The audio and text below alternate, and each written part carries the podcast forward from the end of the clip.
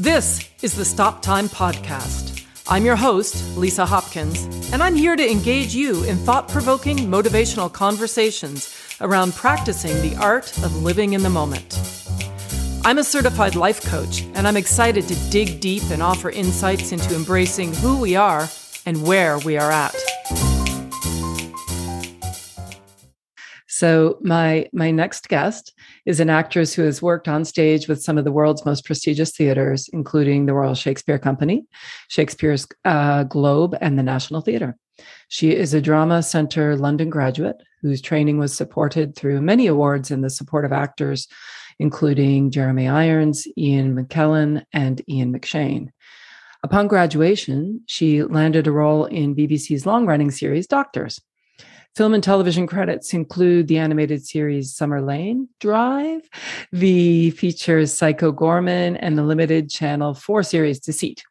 She recently finished shooting for an upcoming Amazon series Three Pines based on Louise Penny's Gamache series, where she is a series regular. Born in Manchester to Irish and Austrian ancestry, Anna speaks fluent German. Off screen, she plays roller derby and converted a dilapidated, narrow boat into a home. It is my pleasure to introduce you to, to Anna Tierney. Welcome. Thank you. Thank you so much uh, for joining me today. First of all, I'm so curious to know about the dilapidated boat you turned into a home. Well, I mean, it's it's probably my all-time favorite place that I ever lived, and first home that I uh, owned, the only home that I've ever owned, and um, it was a really special time you know living in london it's it's difficult to afford a place of your own. So me and my my partner we we bought an old narrowboat and then uh yeah just just snazzed her up and um she's she was called the looking glass and she now belongs to someone else. We we don't have her anymore. But um yeah it was one of the most beautiful times living in london but in in the most amazing parts of the city but always on the water and always near some green or a park. And you know the canals are like this sort of secret part of the city that you don't always notice straight away. But yeah it's pretty magical. Mm. i really mm. loved it. How yeah. fabulous. How long did you live there? Uh, we had the boat for four years. Yeah so on and off for, for around that time. What was going on for you in your life then? Like what was what did your life look like um i mean it was a mixture of I think I was working on various different uh, theatre shows then. I mean, I, I, was still skating then, so I was playing roller derby, and at one point, you know, I was making a show about roller derby. So there was a lot of skating, I think, at that point in my life. um, yeah, just being a working actor and living on a boat. It conjures up all sorts of wonderful romantic ideas of being an actor in London, right? I mean, well, I love that you included it in your bio too. It's it, it says a lot about you that you included it in your bio, actually. Hmm. Well, my agent likes that little tidbit. is that right? Yeah. Yeah. She's like, well, what? You know, it's it's it's. A, I guess it is an interesting fact. I didn't. I always just thought it was my way of life, but I think, yeah, like you said, it probably does say a lot about a person that you know they're willing to live on the water and and be live in this kind of wandering way and and it's romantic. It, mm. it, does. I guess it says a lot in that just one kind of snapshot image, and you can imagine a lot in that image. Um, but yeah, it was was my life, big part of my life. I love it. You're talking about you know Jeremy Irons and the Old Globe and the Royal Shakespeare, blah blah, and then it's like you know she plays roller derby and converted to dilapidated boat. I'm like that is awesome. Like it's it's like the full em- embracing of of of you know what you do and who you are and mm-hmm. they they were given equal value if not i mean usually the bio is left with you know you know your sort of biggest credit at the end or whatever and i think that's pretty mm-hmm. that's pretty cool oh thanks i love that i love that take us back a little bit because i don't know really much about you and i'd love to i'd love it if you wouldn't mind taking us back a little bit to your to your origin story like to to little anna back in england right you you were born were you born born there? Uh, yeah. Yeah, I was uh, born in Manchester. Um, my dad's Mancunian and uh, my mum's Austrian. And uh, so I was born in, in, the north of England and then moved to uh, London to an area called Northolt.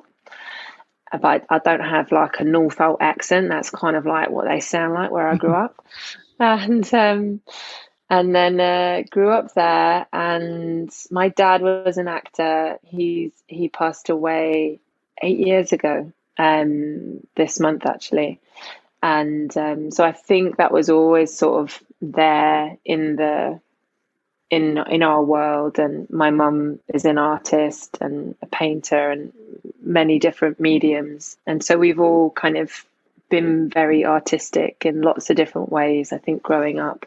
But somehow acting and i think writing um, as a kid growing up and now has always been a big part of my life do you sort of have a, a recollection of when you started getting interested yourself or thinking yourself you know we often look at our parents don't we and think oh, mm-hmm. oh that's cool or we admire them i'm just curious to know yeah yeah well i think you know my dad was he was such a charming funny uh, dedicated personable man you know, it was he was one of those people that it was just a dream to be around. He could hold court in a room and and you'd be kind of hanging off every word and he was hilariously funny. You know, like piss your pants funny. He was just the best.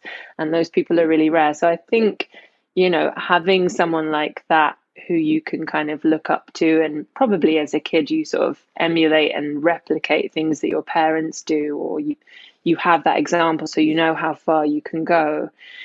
You know I, I, think about that a lot. You know it must it must have played a role but i think you have to have some kind of aptitude for it. Like my sister isn't an actor and she just i guess doesn't have like the same aptitude for it but she's very artistic and she makes jewelry and she paints and like and we all kind of do a bit of all of that but like there's a reason why she's gone down that path and I've gone down yeah. this one. Yeah. Yeah, no, for sure. Well, it's so yeah. interesting because I think, you know, sometimes artistic parents, you know, really don't want their kids, you know, they say anything, do anything but, and they sort of discourage them from the yeah. arts. And others, you know, expected. I mean, there's so many different sort of trajectories or expectations or non expectations.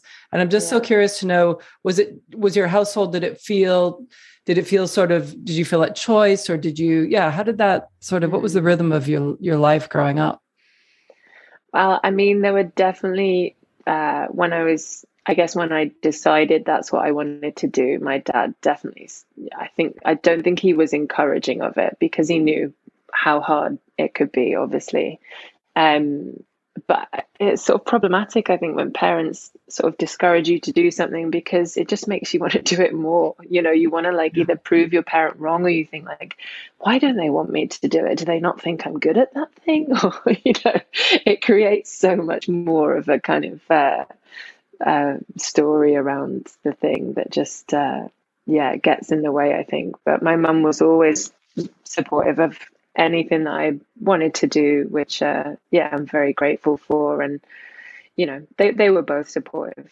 at, at every step. Do you remember your first performance? Like, do you remember how old were you? Would you say when you did your first acting? I did Bugsy Malone, and because I wasn't a confident singer then, and um, so I had a very small role. I was Luella. I remember my dad coming to watch that night, and I just I forgot my like one of my two lines. it was just so painful. And I think it was so painful that I I forgot to go out for the curtain call. I forgot to bow, and my my parents had said, you know, where, where we didn't see you. Where were you? I said, oh, I was out there. I was out there, and just sort of lied. I, I made up this lie, but I was just like in pain in you know, backstage that I'd forgotten this one line. And I think I remember being really method about the show too. Like I was like knitting in the show and and that's clearly why I forgot my line. Like just trying to do it all right, but getting it all wrong. Oh my oh, god, it's uh, so weird being a kid, isn't it? You you said that you know you were being method, right? So it sounds like if I'm hearing you correctly, that you were so involved in in the act of what you were supposed what you were doing that you actually forgot the context of which but actually you have to remember lines and remember your blocking and so on and so forth right? Yeah and i think it was totally out of context. Like there's no reason why this character would have needed to be knitting but i you know i'd made a choice i guess. Um, but just unnecessary. So, high school, high school finished, and you did. I'm guessing you did really well. And the, the reason I say that is because in my research, also, I know that you're fluent in German, um, mm-hmm. and that you received a scholarship to Oxford. Is that right for language? Yeah, yeah. And I mean, I did, I did not bad at high school. Actually, I I had kind of average grades. And then when I went to sixth form and I did my A levels and I was doing subjects that I liked, I started to to do better. But um, you know, it, it's funny. I don't really talk a lot about Oxford and, and my time there. I, I kind of always felt a bit like an outsider because I grew up in a part of London where it wasn't the expectation that you got into that kind of university and um, I always felt like I was climbing a very big hill while I was there. And I think then I also had this um, this feeling like when I came out of Oxford that people who knew me or where I grew up that they would somehow look at me differently or think like mm. you know that you sort of somehow think you're better than other people. And I, I honestly never really felt like I belonged there. But I, I know I know it was very useful in so many ways that that kind of university training you you read so much you're so you're so well read and you know you have exposure to a lot of plays and literature that you maybe wouldn't take the time to get into if you didn't have that kind of degree yeah. and then I also spent a year abroad in Berlin which was really formative for me and and you know I, I was applying for drama schools when I was at university and so went straight to drama school and it wasn't until i got there that i realized that that was where i was supposed to be and i'd mm. kind of i think been putting it off to an extent was maybe a bit afraid of going to to drama school or would i be good enough to go there or you know all those mm. self-doubts that you have and things yeah that distinction is brilliant because if I heard you correctly, you went from high school to university, not to not to theater school, right? So you yeah, apply, yeah. yeah. So, so you, I'm sure you were well aware that going to Oxford would bring these things for a girl of your class or stature, wherever you were coming from, to to go to Oxford. So it was probably, obviously, it's difficult to get in. You got in, so mm. so there was an element of proof there somewhere that it, that must have been important to you, mm-hmm. right? Um, but then I also heard you say, which is really, really interesting, that there was maybe an element of n- not being ready yet to apply to theater school, or even if if you were if you were maybe strong enough. So it seemed like a good option, right? It, talk to me a bit more about that. Yeah, I think a lot of people think that. Uh, yeah, studying a degree first so that it's like a backup, or I, I'm not. I'm not even sure. Uh, yeah, I think I think I thought it would be sensible to do, and maybe I wanted to prove to myself that I I could do it. And then when you get into a university like that, you sort of think, well, I have to go. And I remember arriving there and and feeling so out of my depth, but just kept going and kept trying to sort of prove to myself that I could do it. And maybe that sort of forged a quality in me where you know you just keep going until until you get there and those are useful qualities i think when, as an actor too you can feel very out of your depth and you you just have to keep going and keep getting better at it and um, you know fight those voices that are telling you you don't belong in that place yeah it's it's um it's a great catch that if nothing else, you well, you learned a lot, obviously, but if nothing else, you also learned a very important tool for this industry, right? For the industry that you're in, the resilience and the, you know, not always being in your in your in the zone or in the yeah, no, I mean, I think that makes perfect sense. I think also, you know, we're sort of we're sort of told that those are like the pinnacle places that you should be going to. Mm-hmm. And I think I think that's really wrong um, yeah. because you know i think it can lead you or it definitely for me because i think i'm a little bit of a kind of adaptive personality so i think oh that's the thing that i have to do and I'll adapt myself in a way to fit into those environments.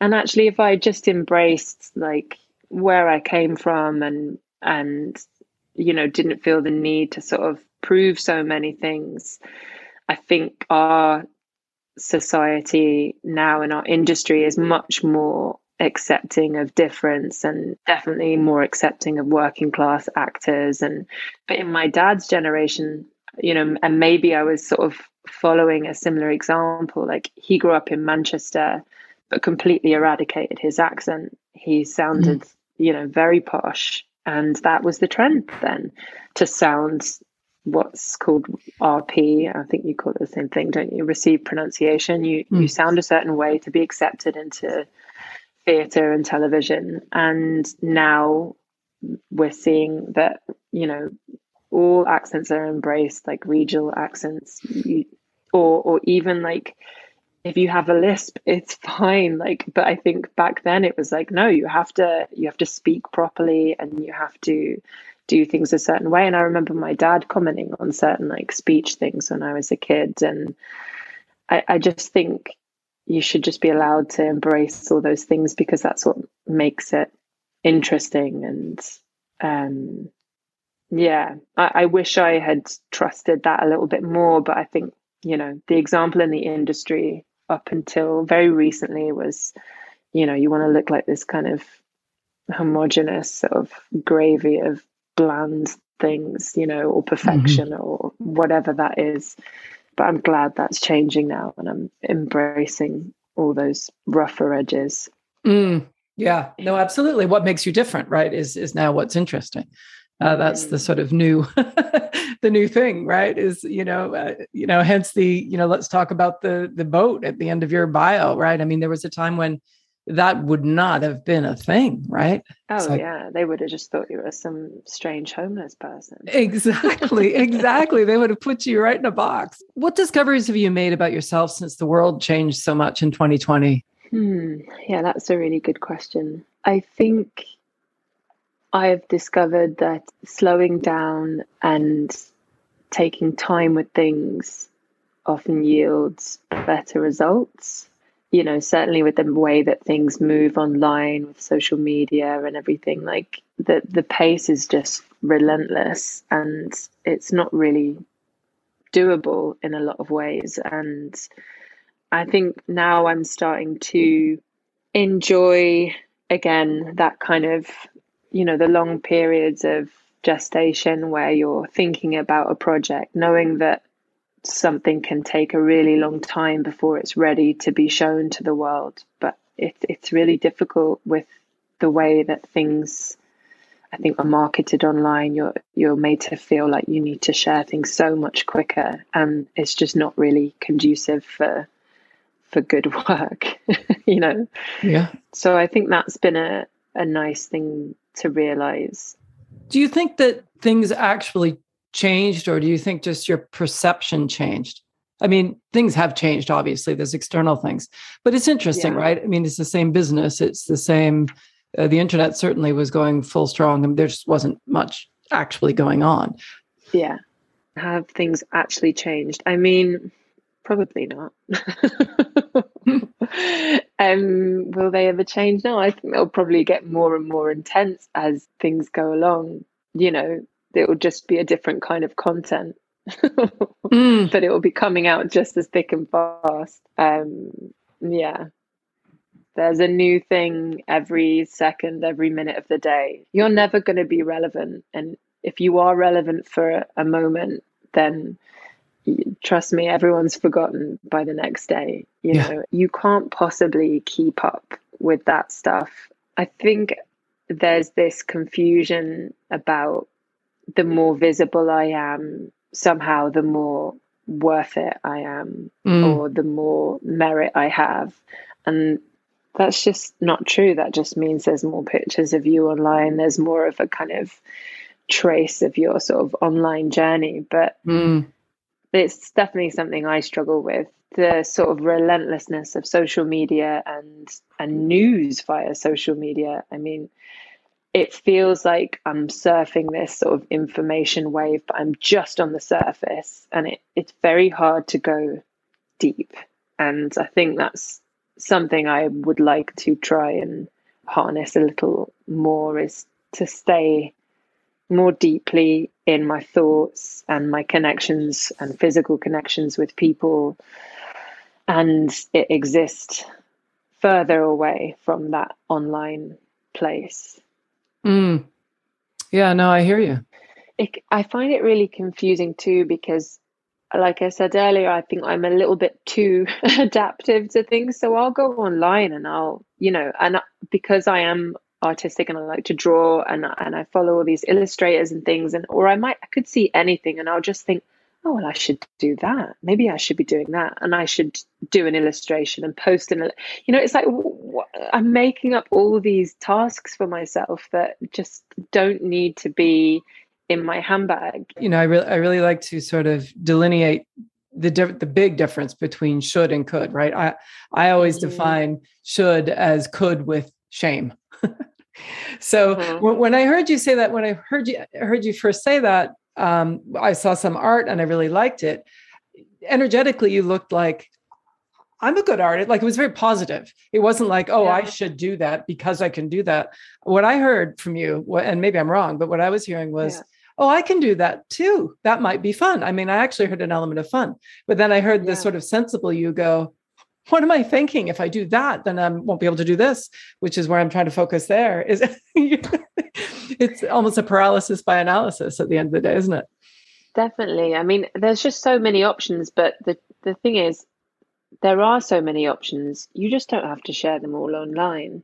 Yeah. You know, you c- you can do all those. You actually can do all those things for fun, um, you know, and not make a living out of them. Yes. Like we, we don't live in, in the age where you know Jefferson who had like all those people had a million different jobs and yeah. and uh, qualifications that they were they were architects and philosophers and politicians and they kind of did everything and I, I think it is good to to do many different things but you just don't have to worry about sharing all of it online yeah you don't have to re- be reporting it yeah yeah, yeah. yep yeah. I think another thing about slowing down uh, during the pandemic too was um, I think before I was con- very concerned or consumed with thinking, well, what makes the most sense as an actor? What should I do to kind of further, you know, where I'm going with things instead of thinking about what do I actually want to do and what do I enjoy? That like should versus could thing that you that you were just talking about, and I think that's so true. And only just in recent months been actually realizing what I genuinely enjoy and just taking the pedal off doing things for the sake of thinking I should do them for my career or, you know, whatever it is. And that feels really, really wonderful. Mm. Mm. I love that. Yeah, it's the slowing down to speed up. Mm-hmm. Yeah. Yeah. Well, there's a good boat term actually when we were when we first had the narrow boat, where this much more experienced boater told us this boat term, which is slow is smooth and smooth is fast. Mm. So the slower you go, the easier it is to pull into, you know, a lock and you're less likely to capsize your boat or whatever it is. Mm. And uh, and you'll get along quicker in the end. Yeah. Yeah. Always remember that. Mm-hmm. Yeah. Oh, I love that. So, what's your definition of living in the moment? Uh, I think this year I've been thinking a lot more about surrendering to the moment and not controlling the moment so much. I think I didn't realize it, but I was a bit of a controller before. Hmm. how did you, you know, discover? How did you discover that that you were a controller? Well, going back home for Christmas, and um, you know, when you get into that family dynamic and everyone's sort of jumping on each other's toes, and your own personality is sort of amped up, I think, when you're with family. And then I just realized that when I took my foot off the pedal and was just trying less to control, like what my mom or my sister were doing, things ran smoother. And I was like, oh, maybe I'm the problem. maybe they're not the problem. you know, you always think, God, my family's so, so hard to deal with. But, you know, maybe, maybe it's you. I think most of the time everyone can just let go a bit more and uh, things things definitely run smoother. So I've tr- been trying to kind of implement that a little bit more. I love that. And what about in your regular day life? Is living in the moment important to you? Is that something that um, what does that look like for you? Is that even something that you're you're interested in? Yeah, I mean, what is that? Like there's living in the moment and then in my head I'm like, okay, but then there's living in the moment successfully. Like mm-hmm. how do I mm. do that at the optimum level? And I think I don't know, as actors there's there's a lot of time where you're like, am I using my time optimally? What is what does that mean? I was actually listening to uh, one of your other podcast guests with Rodney Hicks, and he he said something about when he wakes up in the morning and he says two words. He says, "Thank you," mm-hmm.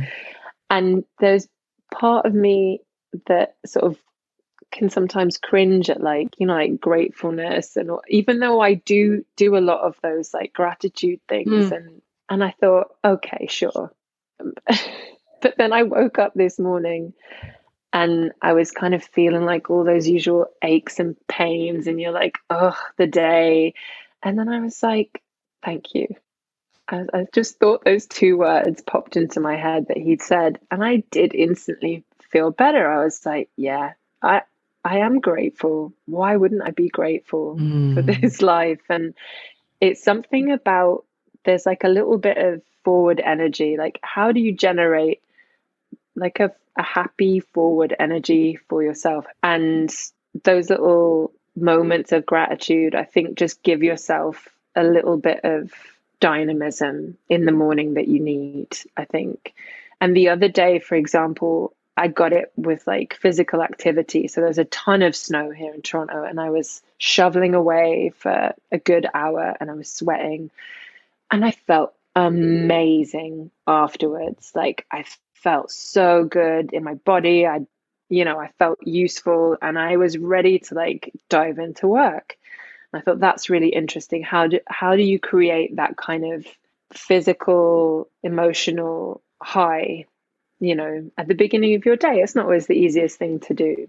How to live in the moment when you first wake up and you're sort of not sure what's going to happen, and uh, and how do you keep that going throughout the day? You know, yeah, it's tricky. I think I think there's a million different ways of doing it, isn't isn't there? I don't think there's one way of living in the moment. Well, well, it's funny because um, from my point of view, every moment is a moment and we do live in every moment we're just not aware of it mm-hmm. so the distinction for me is that you know those moments like when you were shoveling the snow you weren't thinking i've got to shovel the snow so that i can get back to work you were shoveling the snow the snow was always there it's the attitude to what you're doing right the awareness around what you're doing without attachment so if you make the in the moment conditional to I'll live in the moment if it'll make me feel better or get through the day. Like just as you said with the gratitude thing, right? Like it's like, yeah, mm-hmm. gratitude. And then you might, all right, whatever, skeptically,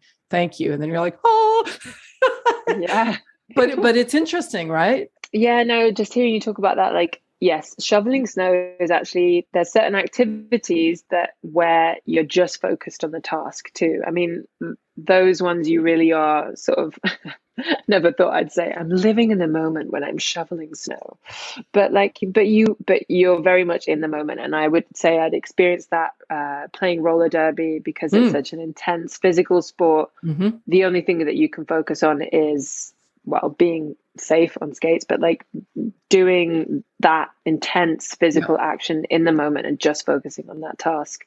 It does feel amazing to do those things and I just recently started uh, pottery and tap dancing as well. Yes. I've taken up a lot of hobbies.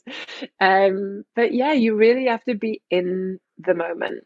And I, I, I don't know if it's like a meditative thing or not, or whether it's just nice to shut your brain up sometimes, isn't it? I think it's important yeah. to turn it off. No, absolutely. I saw something. I know you're not a big social media gal, but nevertheless, Um, I did see something, and I'm, I'm not sure if you wrote it or not. I, I think you might have on your Instagram. Mm-hmm. Can I share it? You said, um, I am fancy, I am fleeting, I am edges, gently meeting. Yeah. I did write that. Yeah. Oh, that's it's um I'm glad that stood out. I mean, when you you know, when you write something in your bio on Instagram, you think, "Oh god, I hope people don't take this seriously." But I put that up there. I was um I love to write and I and I love to write poetry and I was just thinking the other day because I've been thinking a lot about identity and gender and how we kind of define ourselves. And That's something I've been thinking a lot about recently. And I was thinking, like, what are all the different ways that I can describe myself that don't really categorize into boxes and things like that? And um, I guess I was thinking about um, all the different sides of myself um, and a way of describing myself that wasn't just um I don't know, putting myself in a box, I guess. But then I also thought, well, I am fancy, I am fleeting, I am edges gently meeting. That almost edges gently meeting, like I thought this could almost describe the way an Instagram grid looks like. I was like, oh, that's horrific. If Instagram wanted to like describe itself in poem form, I am edges gently meeting, like the squares of an ins. I was like, oh God, I hope no one thinks it's that. Anyway, um, yeah, it's just a bit of fun. I think with social media, I'm sort of really trying to figure out how do I how do I want to share myself with total strangers, you know? So I'm really thinking about how to use it in a way that's healthy and fun. Um, but uh, yeah, it's a journey. yeah. Well, I thank you and honor you for that because I thought that was beautiful. What do you mean by I am edges gently meeting? Um, I suppose the hard and soft parts of yourself of your personality or of your physical being. Mm. Um, yeah, I was trying to think of all the different parts that could comprise me. mm, it's cool. Sorry, I'm totally riffing off that. When I think about edges no. gently meeting, there I'm, i yeah. think of that. What? Let me ask you this crazy question: mm-hmm. If you were a Venn diagram, oh yeah, the two circles, you know, one in the middle, yeah, yeah what what is the golden section there in the middle of you that is both of those sides? So not the two edges just meeting, but rather where's the crossover, which I think is the is the the, the beautiful sort of blend of all of Anna. Yeah. I think I'm only very recently discovering what that middle part is, I think. Mm you know, like we talked about earlier, I think for a long time I thought I had to be a certain way. And um, like I have curly hair, for example, and for the longest time for auditions, I blow dry my hair, straighten it, um, you know, think that I had to look a certain way. And it's, it, it's sort of these weird things that you do to sort of deny parts of yourself. So I think I'm trying to judge less. Okay, what's the middle of the Venn diagram? Um, I think it's that peaceful place in the middle where you're not judging yourself and you're not putting any pressure on yourself to perform a version of yourself for others. That's sort of the middle, isn't it? Because when you talked about, oh my God, I hope it doesn't look like an Instagram grid when when I pulled up that the poem that you wrote, right? That's interesting. Mm. That fear right there, that fear of I hope it's not is really interesting. And then now when we're talking about the Venn, you're able to access probably what that field would feel like. But it's conjuring up for me that currently, even though you know it's a place you can go to, it's not a place that you can come from. So it's really a safe place. Again, this mm. is all mm. conjecture. I don't know if this is true, but this is just what's coming up mm-hmm. for me. Mm-hmm. So imagine the Venn diagram with the outside circles as the wings of a butterfly and the crossover place as this as the core, as the cocoon. Interestingly enough, that that is where the cocoon begins.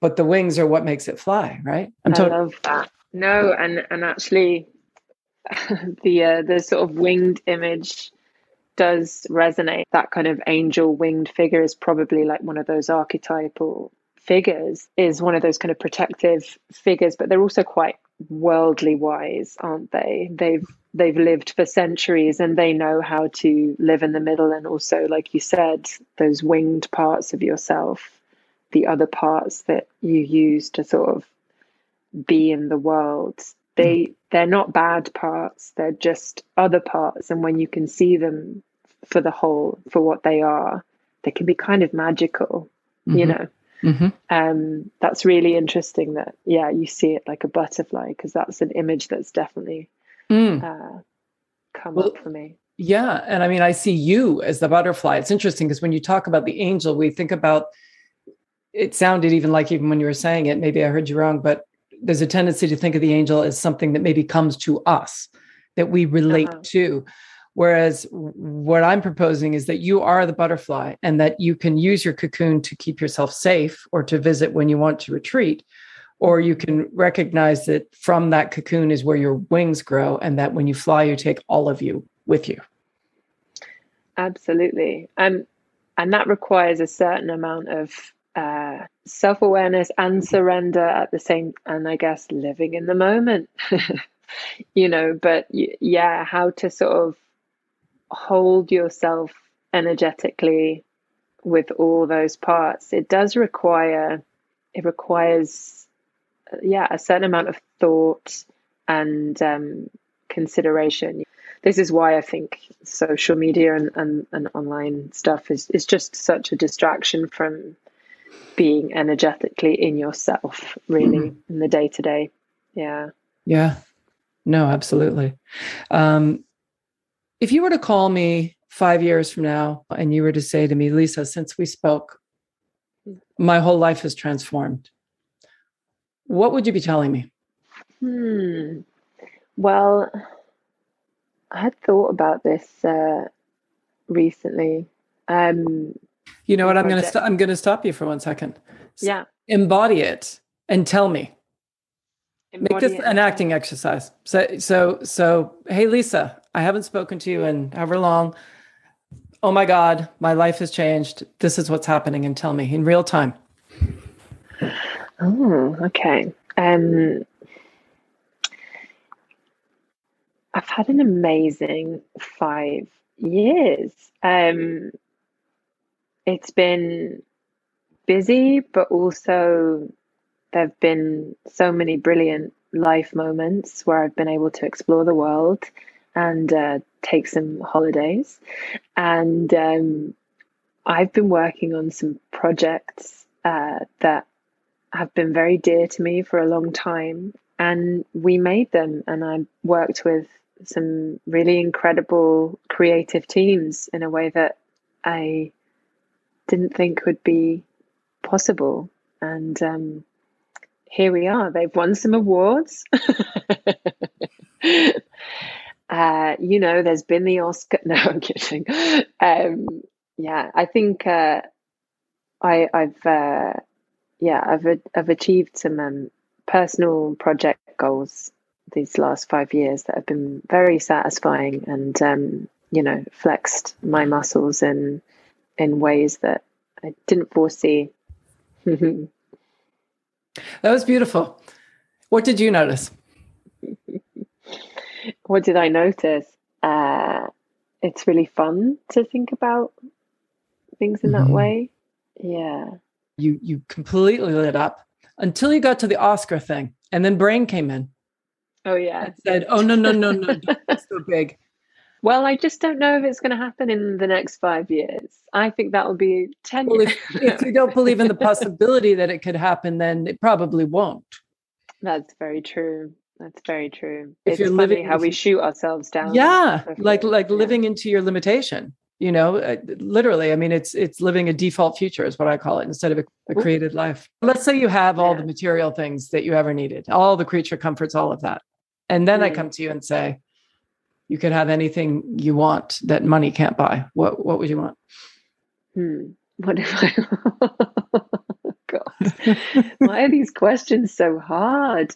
Um, mm, connection, just connection with people. I think, mm-hmm. yeah, I think that's the thing I crave the most now, and I definitely don't want to decrease with time.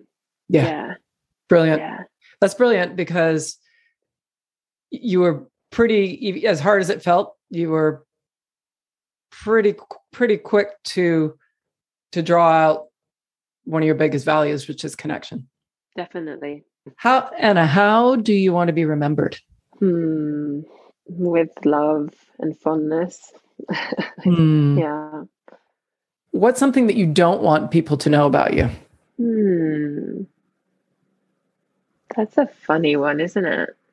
I think often I don't want I don't want people to know how playful I am. I think sometimes I sort of I, I get the impression that in the industry that it's it's a weakness to show too many sides of yourself, you know. Mm. But actually I think it's probably the thing that I want to lean into the most is being being playful and being silly, especially with with other actors and other creative people. But there's a sort of yeah, I think you can often think, well, I should better present my my best. Again, it's this thing of presenting your best self, which it just doesn't exist, does it? You know, that's that's some kind of sleek version of yourself that's really put together. But actually, the the interesting part is is the sort of unpolished inner. I don't want people to see my unpolished side. Oh God, I'm a perfectionist. This is terrible. I'm finding all these terrible things out. Yeah. So often our strengths are hidden in our weaknesses and vice versa. Yeah. Yeah. Yeah. So there's a cornucopia of possibilities that are untapped. That's so true. I think I think yes, the things we want to hide are our strengths. If we can own them and not, you know, self-deprecate while we do those things because then I think that's where probably other people's doubt creeps in about you, you know. she yeah. seems so playful, but why is she so unsure about herself? um, yeah, I think that's so true, and that's why often you you know when a self tape or or an audition is bland because you're trying not to show all those little sides of yourself that actually make a character more interesting. And I think when I was at drama school, you know, we were our school was big on transformative acting, and we we did. I mean, anyway, I won't go into detail, but that was kind of like the epitome for me being something very different and thinking that I couldn't couldn't put any of myself in it but that was misguided and I wasn't necessarily being taught that but I was telling myself that that I can't use all of those mm. things that I can access really easily even if they're right for the character and now I know it's like oh no definitely use that first if you can because you're it's just so much more easily accessible. Mm. Yeah. Yeah. Let's do the rapid fire. I'm going to say what makes you, um, and okay. then I'll say a word, and then you say what comes to mind. All right. Okay. Cool. Mm-hmm. What makes you hungry? Pasta, pizza, Chinese food, Thai food. I'll eat anything. I, food makes me hungry. What makes you sad? Oh, uh, loneliness. Yeah. What inspires you? A good book, nature. I think stand up comedians are pretty inspiring. New parents. I've seen, I've had a lot of friends who have children. I think that's pretty inspiring. Mm. What frustrates you? Uh, when friends disappoint you, that could be frustrating. What makes you laugh? one of the things that really makes me laugh is a podcast called Three Girls, One Keith. It's Amy Schumer's podcast. It is my comfort place. Listening to other people laugh is, mm. um, is really enjoyable. And finally, what makes you grateful? I think I feel most grateful with uh, family and friends. Again, it just comes back to connection. I think that's when I feel most blissed out is uh, is when I'm with really mm. good company who mm-hmm. I can be myself around. Yeah. No, fair enough. What are the top three things that have happened so far today? Wow. Okay. I had a lovely phone call with a friend of mine in the UK. So that was nice. And I had a walk while I did that. And I was working on a self tape this morning. And because it's not in my natural accent, there's a lot of uh, repetition and going through sound. So I was doing a lot of lot of that this morning. Oh, and I chatted to my mum. What is something that you're looking forward to? I'm looking forward to warmer weather, although I very much enjoy the cold, but the winters in uh, Toronto are, are longer than I'm used to. Uh, more time physically spent with friends and family, and more physical activity. Mm. Yeah. yeah. Roller skating, right? Exactly. I'm ready to ready to get my skates on. Anna, thank you so much for joining me today. It's been such fun.